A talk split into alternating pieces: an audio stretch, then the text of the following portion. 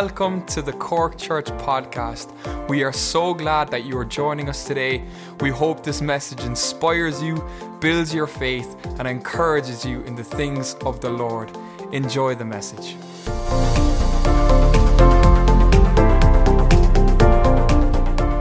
Good evening, everybody, and I'll waffle until he gets this right so we don't miss some of the word tonight, but you're very welcome, and it's so lovely to see you on such a wet, nasty night out there tonight, and to see you come in and have a hunger for the presence of the Lord. It does my heart good, and I hope that tonight that the Lord will minister to you as you minister to him. I will draw near unto those who draw near unto me. Amen.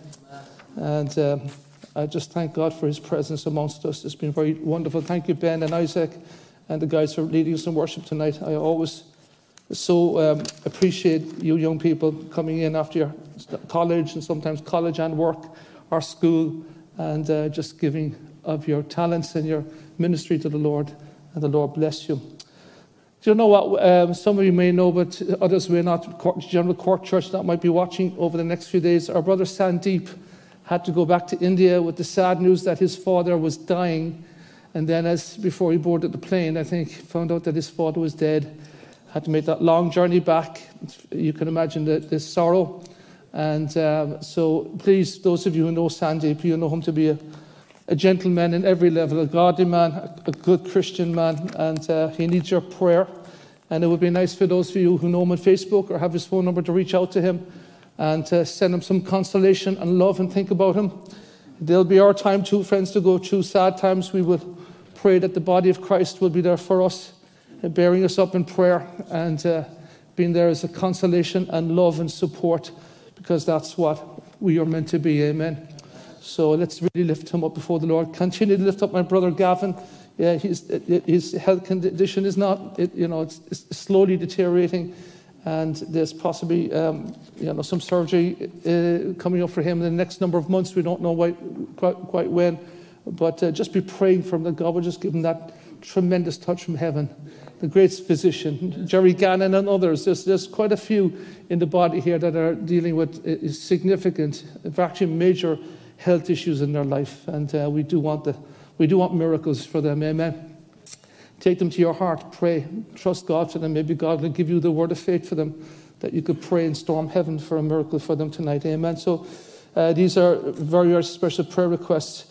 So tonight I, am going to, I, I titled this message, um, what did I call it? Uh, Jess always says, what's the title of your message? So the authentic Lenten fast is what I have entitled the message tonight. So we all know probably Shrove Tuesday was yesterday or Pancake Tuesday. And, uh, you know, we laugh at home because my, my wife, part of the staple growing up of our children was pancakes. It was cheap, nourishing food, my mother would say, and it was easy to put together. So they had pancakes all year round. And then when it came to Pancake Tuesday, they doubly wanted them because you go into school and say, I had 15 pancakes, I had 10 pancakes. It was always the sort of, how many did you have pancakes? But my boys grew, grew up in pancakes. We used to laugh at it because they wanted it more on Pancake Tuesday. But uh, today is the first day of what is commonly known as Lent. And um, this is the 40 days uh, prior to Easter.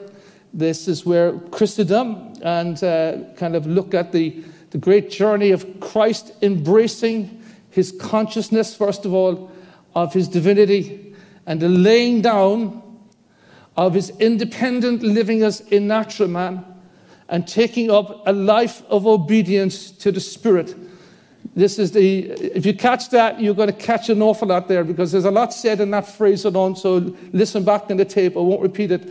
I don't have a long message. You'll be happy tonight on the Wednesday night. Can't do long messages anyway. I'm ready to, I'm in bed for nine o'clock, okay? Normally speaking.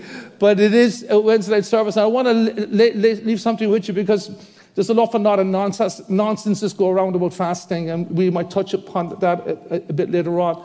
But this is actually the start of, the, of Jesus' ministry. So if you have a Bible, turn to Matthew chapter 3.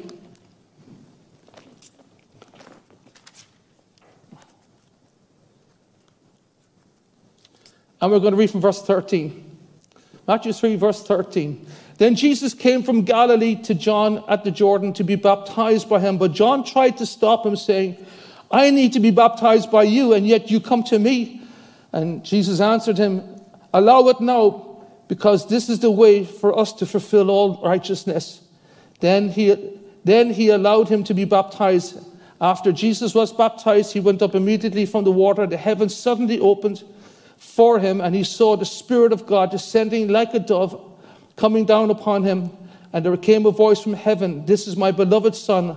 I take delight in him. Chapter 4. Then Jesus was led by the Spirit into the wilderness to be tempted by the devil. After he had fasted 40 days and 40 nights, he was hungry. Then the tempter approached him and said, If you are the Son of God, tell these stones to become bread. But he answered, It is written, Man must not live in bread alone, but every word that comes from the mouth of God. Then the devil took him to the holy city and had him stand upon the pinnacle of the temple. And he said to him, If you are the Son of God, throw yourself down, for it is written, He will give His angels orders concerning you, and they will support you with their hands, so that you will not strike your foot against the stone. And Jesus said, It is written, Do not test the Lord your God. And again, the devil took him to a very high mountain, showed him all the kingdoms of the world and their splendor. And he said to him, I will give you all these things if you fall down and worship me. Then Jesus told him, Go away, Satan, for it is written, You shall worship the Lord your God and serve only him. Then the devil left him, and immediately angels came and began to serve him. The baptism of John is a unique baptism because the baptism of John was a baptism of repentance. John the Baptist was a repentance preacher, a revivalist, you could say, going through the nation and uh, declaring the kingdom of God being at hand and calling people to repentance of their sin. So it has always been a theological, strange uh, um, reading for, uh, for doctrinal people to see why Jesus, who had no sin, why would he go through such a water? But of course, baptism symbolizes many things for us. As Christians, bapt- baptism symbolizes the washing, the dying because you're going into a grave of water, and the resurrecting. But it also represents your laying down of independent living and taking up nothing other than the mantle that God who placed upon you. And of course, this is what Jesus is doing. Jesus is showing here, this is the very start of his ministry, 30 years old. And now he is led after his baptism, the Holy Spirit comes upon him. And immediately, it says, the Spirit of God led him into the wilderness so that he would be tempted. Now, a lot of Christians, I know, they, they, they, they, they love to go on the religious route, and, you know, a lot of people do a lot of religious fasting at this time. And I have to be honest with you, I'm not, it doesn't get me up or get me down. Probably gets me down more than get me up, I have to be honest with you. I don't place a lot of utility in fasting for 40 days, spiritually speaking, or even Christian speaking, or, or traditionally speaking. But men have taken the scriptures and they like to fit into some sort of religious work or duty. But that's not what was happening here. This was a very specific life, life that Jesus was living. We saw Sunday morning with Pastor Neil when he gave us the seven statements of the cross that one of the things that God was looking for in Adam was perfect, perpetual obedience. You know, that was his side of the covenant, and God would be his God. Now, Jesus is the second Adam says, I will lay down my own initiative. I will do nothing other than what I see nothing other than what I hear the Father say and do. And so, to that end, the Spirit of God comes upon him, leads him into a wilderness to be tempted. And so, you know, Jesus has to believe that the same Spirit that led him in has to preserve him there and bring him out because from this point on, he will do nothing other than what the Spirit wants him to do. And so he's tempted there. The Bible talks about this great temptation coming upon him. And it's turning the stones into bread, of course. He's very hungry after a number of days, and the enemy comes and says, You know, why not turn these stones into bread? And he quotes that scripture Man shall not live on bread alone, but by every word that proceeds from the mouth of the Lord. See, friends, God can sustain life by other means other than food. Obedience is better than bread. I hope you can say amen because it's true. You can have your fill of bread, friends, and all you do is put on the carbs. That's all you do. But if you learn how to obey the voice of God, something very precious takes place in your life that has eternal value. If either obedience or bread are to be given up, there cannot be a doubt or a difficulty about the decision. Um, Mr. Brooks, one of the great Puritan writers, says this simply as men, we all, the poorest and the greatest of us all, together need the life of obedience. And any sacrifice of the flesh is cheap that wins it for us. And so Jesus teaches us that life, that God would sustain him, friends, without bread. You might find yourself in the wilderness, and wildernesses are things, friends, that there can be many, many different types of wildernesses. You might be in there for a lot more than 40 days, but as a Christian, a man or woman of God that has received Christ as Lord or Savior, you have to believe that the steps of a righteous man are ordered of the Lord, that God is in control. That even when we look at the world around us and we look at the Ukraine, and we're going to be taking that offering on Sunday and praying again for Ukraine, but we look at the pestilence and wars and rumors of wars and the 62 conf- major conflicts that are going on in this world today, friends, we have to believe that our God is in control. Amen and that God can sustain us. And so the walk of faith has never been more important. And Jesus had to walk that faith. Jesus said this As the Father sends me, so I send you. And that life has to be a life that is full and led by the Spirit and a life of obedience. And so Jesus could have argued with himself, Well, I am God. I have power. Why not? I'm hungry. But no, friends, there was never an abuse of the Christian life. And we see so much abuse of the Christian life where many of us find ourselves in wildernesses that God has led us into. And rather than submitting to the will of God, we try to manipulate the will of God. We try to find our own way through. And I want to tell you, it always ends in disaster. If you are the Son of God, you can say to these stones, it's amazing, just as a side point, how the devil always tries to interject the word if. How he always tries to get to doubt who you are. Christian, if you're a Christian, that, let's settle the issue. You either are or you're not, amen? So no more if I'm a Christian. Tonight, those who love the Lord, I am a Christian. No more ifs and buts about that, amen? I am a son of God. I am a daughter of God today, and God's Holy Spirit is upon me. And Jesus knew who he was. In the Christian life, you'll come under different t- temptations to obey the will of God or to go your own way. But don't let the vanity of your own thinking lead you astray from the promises of the reward of a life of obedience. It is a wonderful path, a path that every Christian becomes perfected in their faith, friends. This is a way to perfect your faith, to live in obedience. When you can't find a way out, when you have to simply trust God, when you simply have to believe God, that you're literally coming like a scratched record and saying, I'm simply putting my trust in God. I have no way out and I won't manipulate the situation to find a way out. God brought me here and God will bring me out. What a walk, what a life to live. Can I just challenge us all this morning or tonight? What a life God would have us to live, to obey Him, to put Him to the test, to see what He can do, so that you have a testimony, not a theory. Hallelujah. You know, so you're not talking about someone else's experience, even Jesus' experience, or great men and women of God, or someone that you knew, or somebody that knew Smith Wigglesworth's fourth sister removed, or brother-in-law. You know, you have all these stories that go on in Christianity. Well, I knew the great Wigglesworth, or I knew the great Billy Graham, and, oh, and he was like this, and she was like that. Well, what say about you? What sort of life do you and I live? And so Jesus teaches us the life of waiting upon God and obeying and believing God. And so this through this 40 days, you know, you can you can last really up to if you're really, really young and very, very strong and fit, you can go nearly 60 days without food. 40 days is a miracle in itself, but you can't go over three days without water. So Jesus is actually in a supernatural, he's being carried supernaturally. I want to tell you, friends, God, every man and woman of God is going to have to, will learn what it is like to be carried supernaturally. It is not a theory, friends. It is a life that God wants to bring you into. Not quoting someone else's experience. Not just, not, should I say, not just quoting someone else's experience, but being able to refer to your own life, how God has sustained me, because God will sustain you. The just shall live by faith. Amen. And that's the journey for you and I. And so the Savior, at the very start of being led by the, by the Spirit into this wilderness to be tempted, he's hit with a series of temptations. It says the devil took him. Uh, actually, Luke's gospel and Matthew changed it around. Luke's gospel says he was brought first to the high mountain and he showed him all the kingdoms of the world at a moment in time. So here Jesus is in spiritual warfare. He's been led by the Spirit. The enemy comes, and Jesus knows what he's been fitted for. He knows what he's been prepped for. He knows that he's come into this world to seek and to save that which is lost. He knows that at the end of his journey is the cross. He knows that there's a separation, there's a torment.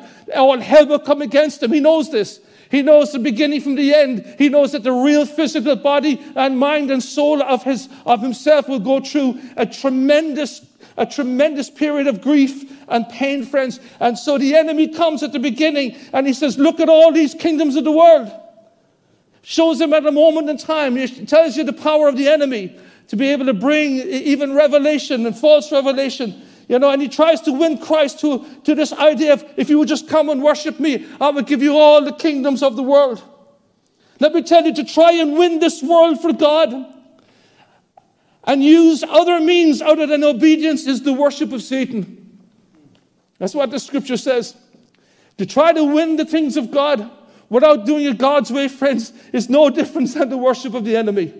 And that, that's a lesson for many of us to learn in the temptation of Christ. You know, you may want what God wants, but you might try to get it another way. I want to tell you, friends, there's no other way, way than the way of the cross. There's no other way than the way of, of the example of Christ. And you may want the same things as I want, but there's only one way. There's not many ways.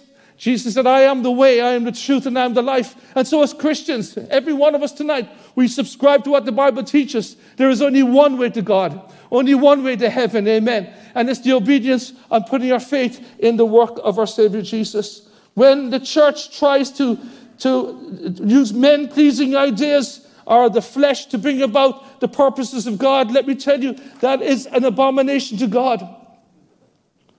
The enemy says, if you fall down and worship, the word worship means to lick my hand, like a dog licks the hand of his master. The powers of darkness, friends, let me tell you, they'll degrade you, they'll bring you low, they'll bring you down a dark road. But I want to tell you the way of obedience is the way of life. To hear the voice of God, to obey the voice of God, to walk the journey with God. Hallelujah. To want what seems right, but not through obedience to Christ, is as rebellious as the sin of witchcraft. And then it says he brought him to a pinnacle of the temple.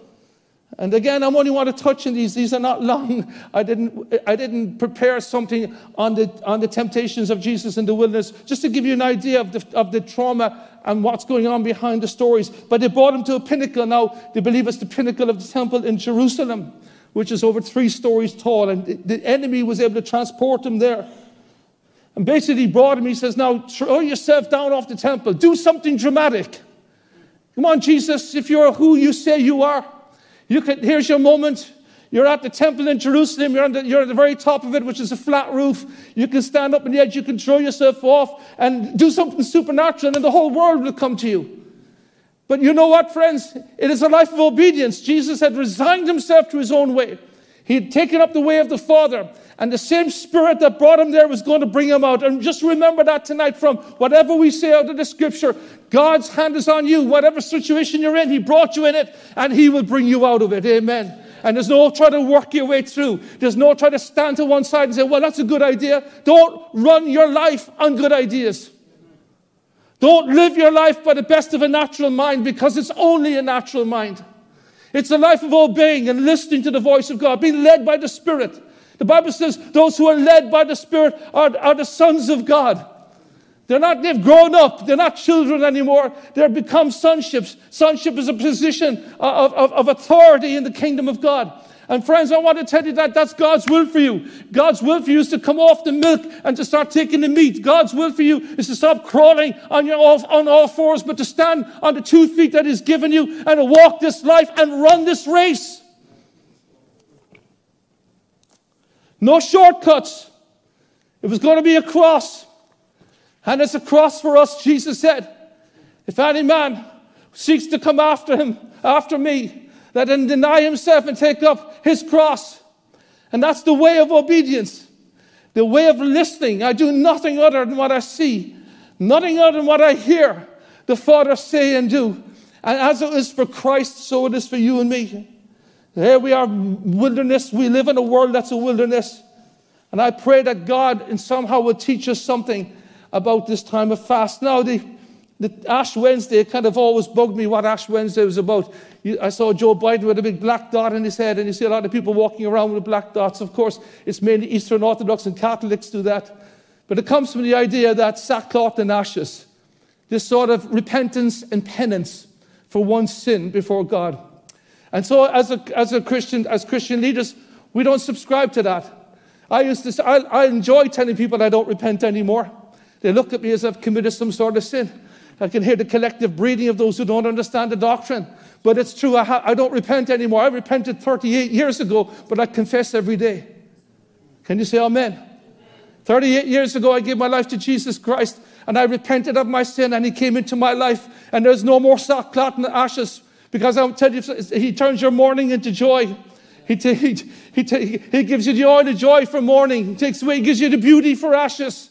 And that's what happens at Christianity, friends. When Christ comes, the beauty for ashes comes. No more ash for me, no more ash for you. Amen. That the work has already been done, and we praise God for that. That Jesus Christ paid all the price for us. Amen.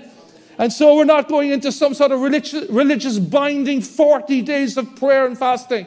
Now, I do understand there can be times in the Spirit that God will lead you to fast. And that's righteous because then you have to obey the voice of the Spirit. There's times when God will bring you into elongated times of fasting because He's trying to speak to you or deal with you. Or maybe there's a journey He wants to bring you on. But it's never done out of religious penance or paying God back for something or adding to the work of grace because that's how it's taken by a lot of Christianity today. And I want to tell you, friends, that's not what the scriptures teach. That is so far from what the scriptures teach. It's way off what the Word of God would have you and I to do today. And so, the, this great walk of Christ in the, in the wilderness, being tempted of the enemy, shows us the absolute reliance upon the Holy Spirit. And I can't overestimate that for you. You might be the youngest Christian here, but you have to hear this. It is a life of the Spirit. It's a life being led by God, not led by your own flesh, not being led by your own imagination, being led by the Spirit. But you know, when we come to fasting, there's a great, great scripture. And I wanted, this is the thought really I want to kind of get to because I just wanted to touch on, on where we are in the Christian calendar with the 40 days of Lent. And now you have an idea what went on there. But this is the thought that the Lord, I, I, I want to leave with you tonight because there is a fast that every Christian has to keep. Amen? There is a fast. And as I said, sometimes the Holy Spirit will lead you into physical fasts and physical, physical times of elongated prayer. And that's okay, that's biblical. Not ritualistic. Well, this is the time of the year, assume the position. 40 days of it. You know, no, that's not the life of the Christian. That's not the way we live, friends. That's not the life that God's called you to live.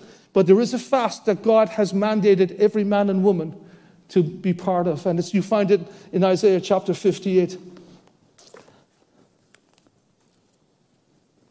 Verse 6. So, as we come into this time of the year where everybody's getting bits of black on their forehead and people are giving up uh, an hour of Facebook a day, or whatever it might be, watching television, cutting down on sweets or cutting them out and all this sort of stuff. And you know what? There's nothing wrong with those cutting those things out of your life. There's nothing wrong with actual fasts. It can be very healthy, but it's not going to pay for your sin. And it's not going to, it's not going to impress God. It might be just healthy for your mind to give these things a break. It might just be healthy for your body to give these things a break. And so there's utility to all that, but not to make God love you more or accept you more or to look at you as better than the next person. Not at all. But there is a fast that God wants everyone to keep man, woman, boy, and girl. And this is what he says Isn't this the fast that I choose? To break the chains of wickedness, to untie the ropes of the yoke, to set the oppressed free, and to tear off every yoke. Is it not to share your bread with the hungry?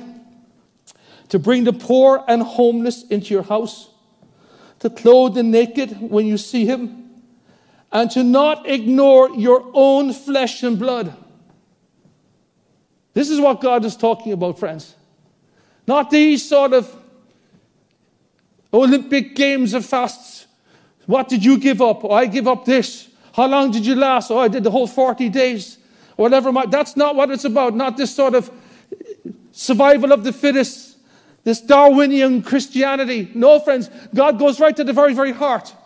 There's a fast that God wants, and it's a fast, friends, of sharing your bread with the hungry, and opening your door to the homeless, and clothing the naked, and not turning away from your own fellow man when you see them in need, and walking down the streets without any sense of burden or prayer for them.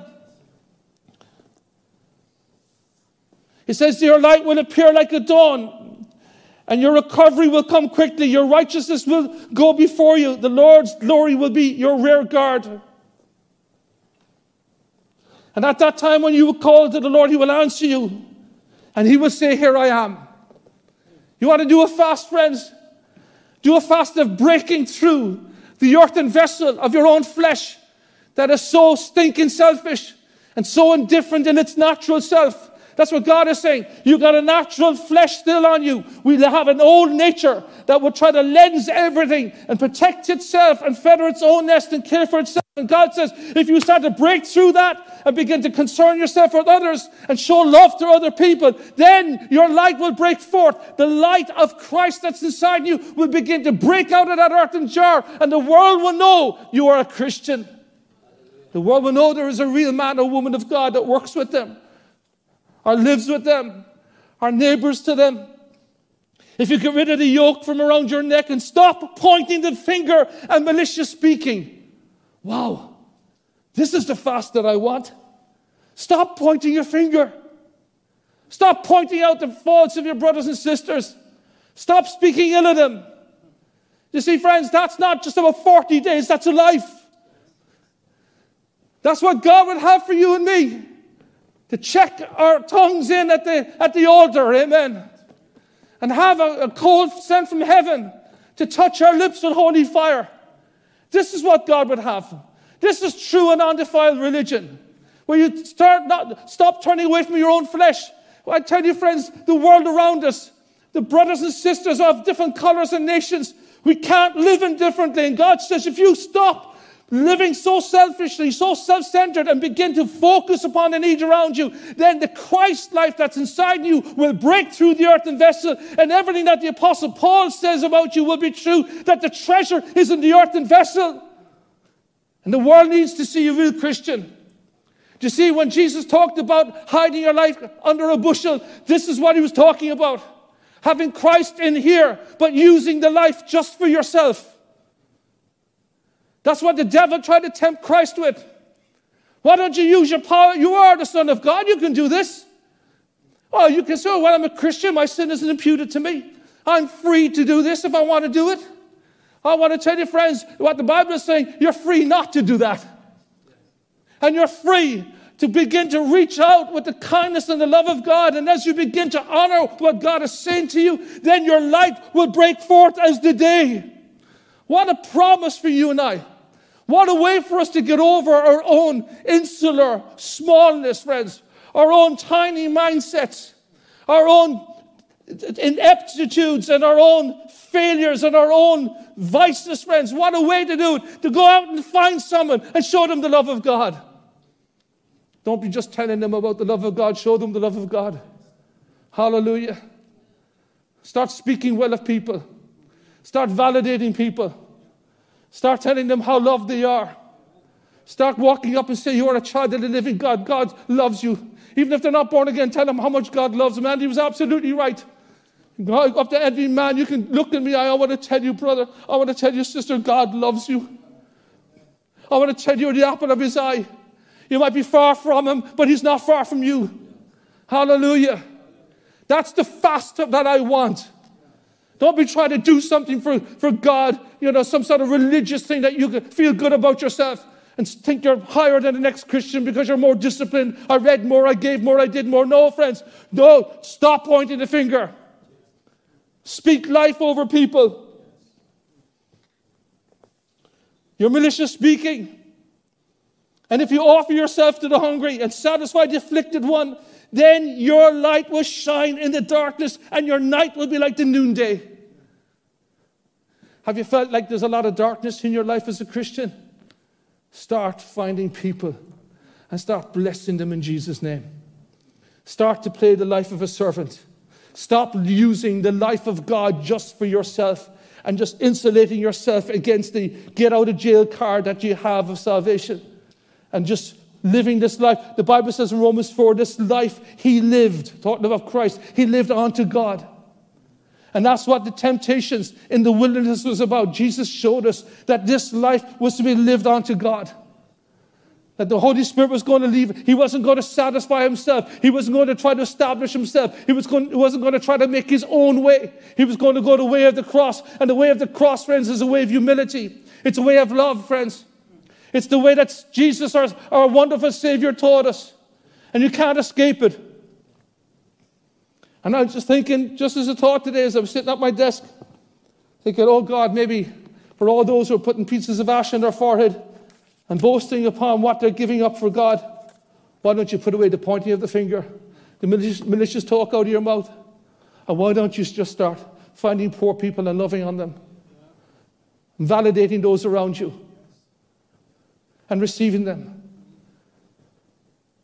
I want to tell you, friends, that's when you begin to see the break in the earthen vessel.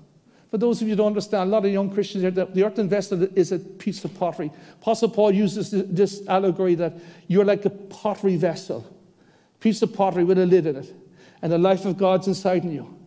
The issue with that, friends, is that that life wants to get out of you.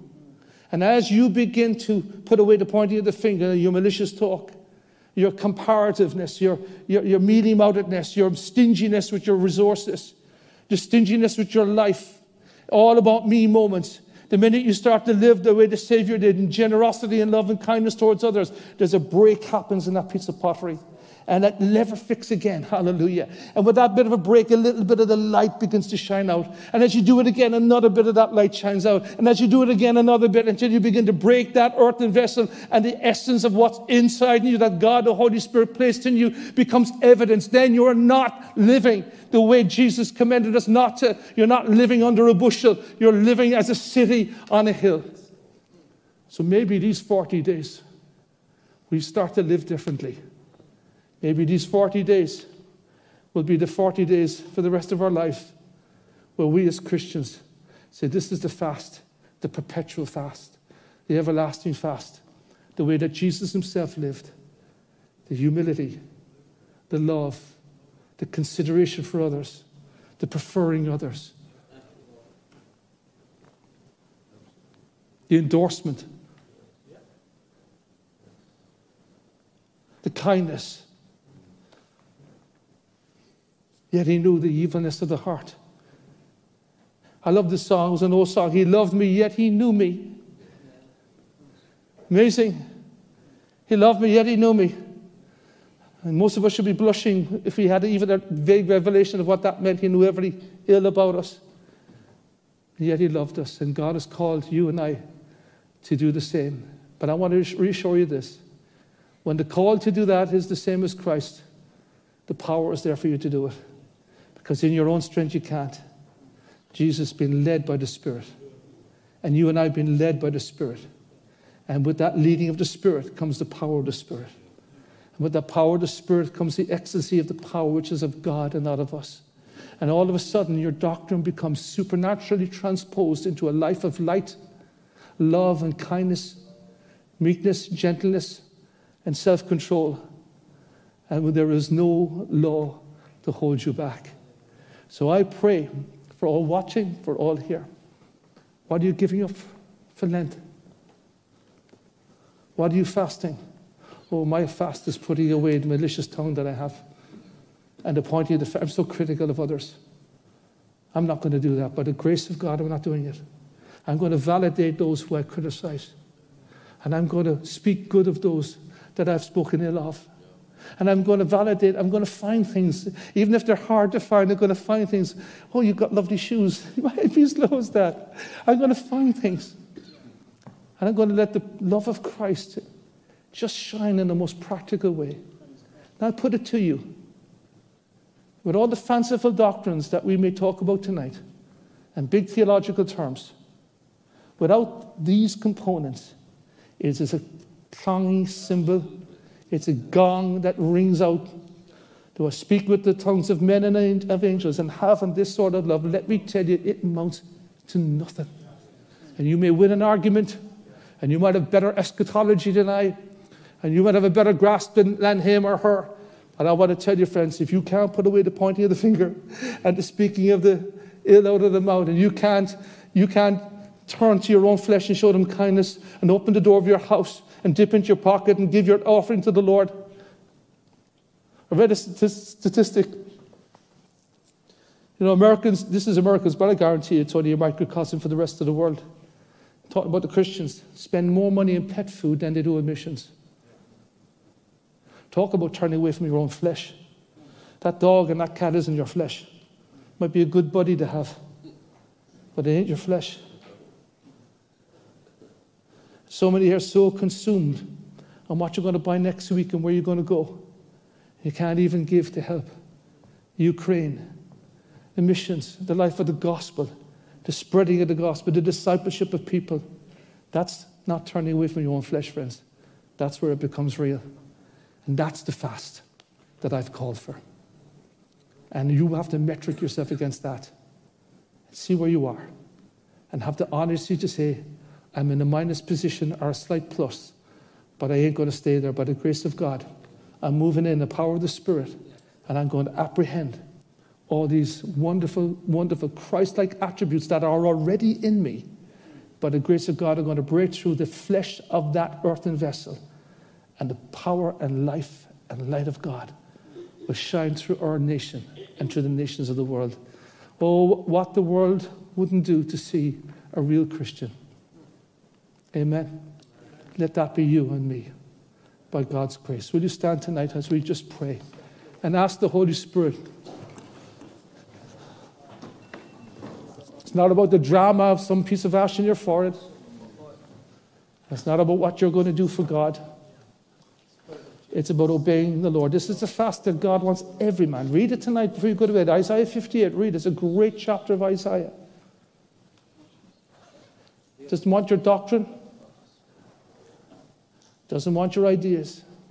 This is true Christianity. Amen.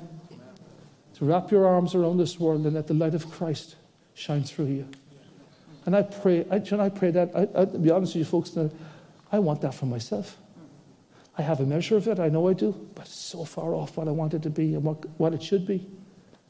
May God help us to enter a perpetual fast. And you know what that fast ultimately is? A denial of self. A denial of self. That's what it is. It's not about me, it's about His glory and the souls of men. And that's the only reason you and I are left here. And when that, when we have no part to play in that, he'll take us home. So I have to I have good reason to believe that we all have part to play because you're here. Amen. I have good reason to believe that this is God's will for all of us right now at this moment in time. And then when we've done our work, He'll take us to heaven. We'll get promoted. Amen. So, Father, I do pray. Pray for the precious lives that are here, Lord. Men and women that, and I know they love you, Lord. But, Lord, your word challenges all of us, Lord, that this fast, Lord, is a different fast.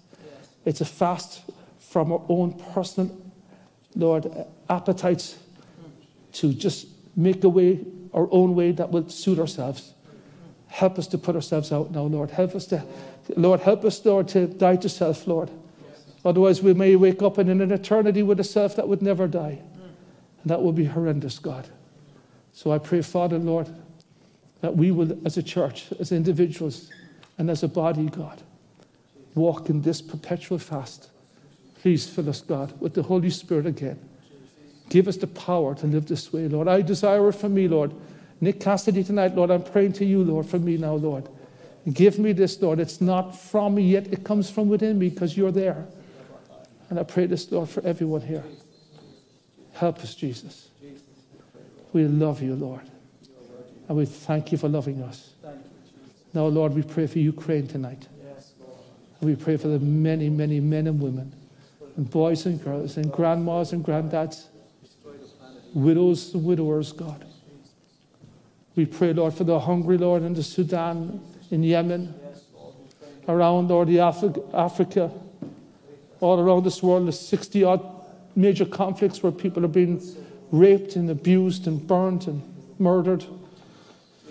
We pray, Lord, for our own streets of Cork where there's homelessness, Lord, there is despair. We pray for the many homes, Lord, that even some watch tonight and they're full of alcoholism and abuse.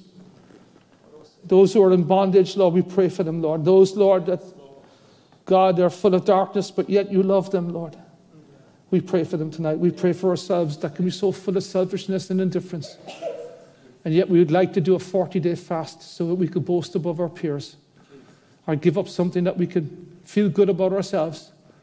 But Lord, I pray you will lift that sham off us, that absolute sham Christianity, that sham expression, that false bravado, Lord, and do something so deep that the earthen vessel will be cracked multiples of times and the life of and light of Christ will charge out to this dark world, and the world will know that I'm a Christian. a true Christian. I pray for this for all of us, myself first, God. Hallelujah. Hallelujah. We just, before we close, before we say an amen, keep your eyes closed for a moment. Just ask the Lord. Say, Lord, do this in me. I'm willing to be made willing. Say that to the Lord. I'm willing to be made willing. I do want to put that selfishness. I do want to put it away. I don't like it. I don't like the critical side of my nature. I don't like that point, finger pointing that I'm always doing. I don't like that cranky attitude that I hold, that judgmental attitude. I don't like, Lord, that it's everybody else's job to feed the poor, but not mine. Or everybody else's job to pay for your work, but not mine. God, deal with selfishness in me and make me like Christ. And help me, Lord, to have a fulfilled life by, through a life of obedience and not through a life of manipulation. Help us, Lord, to come into the kingdom the right way, Lord, rather than the wrong way. We pray for this now, Lord, for everyone, whoever watches, whenever, Lord, wherever, that you will do a mighty miracle, God. The world needs to see a Christian church. So help us, we pray. In Jesus' precious name. Amen. Amen. God bless you, folks. I pray God would speak to us this week and use you. And I would love to see you here on Sunday, lining up to say, God, use me here. God, use me here. God, bless me here. You know, God, help me here. Because that's what, that's what we will have in this house. We'll have a line of true testimonies of men and women that have let the earthen vessel get broken, friends. Down with the heart of Christ. God bless you. God keep you. Transform that world for Jesus. Amen. God bless you all. Amen.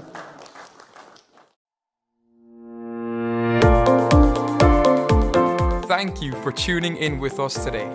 Make sure to follow us on Facebook and Instagram at Cork Church. Also, make sure to like and subscribe to our YouTube channel. If you have any questions at all, you can email us info at corkchurch.com or just check out our website www.corkchurch.com. Again, thank you for tuning in and see you next time. God bless.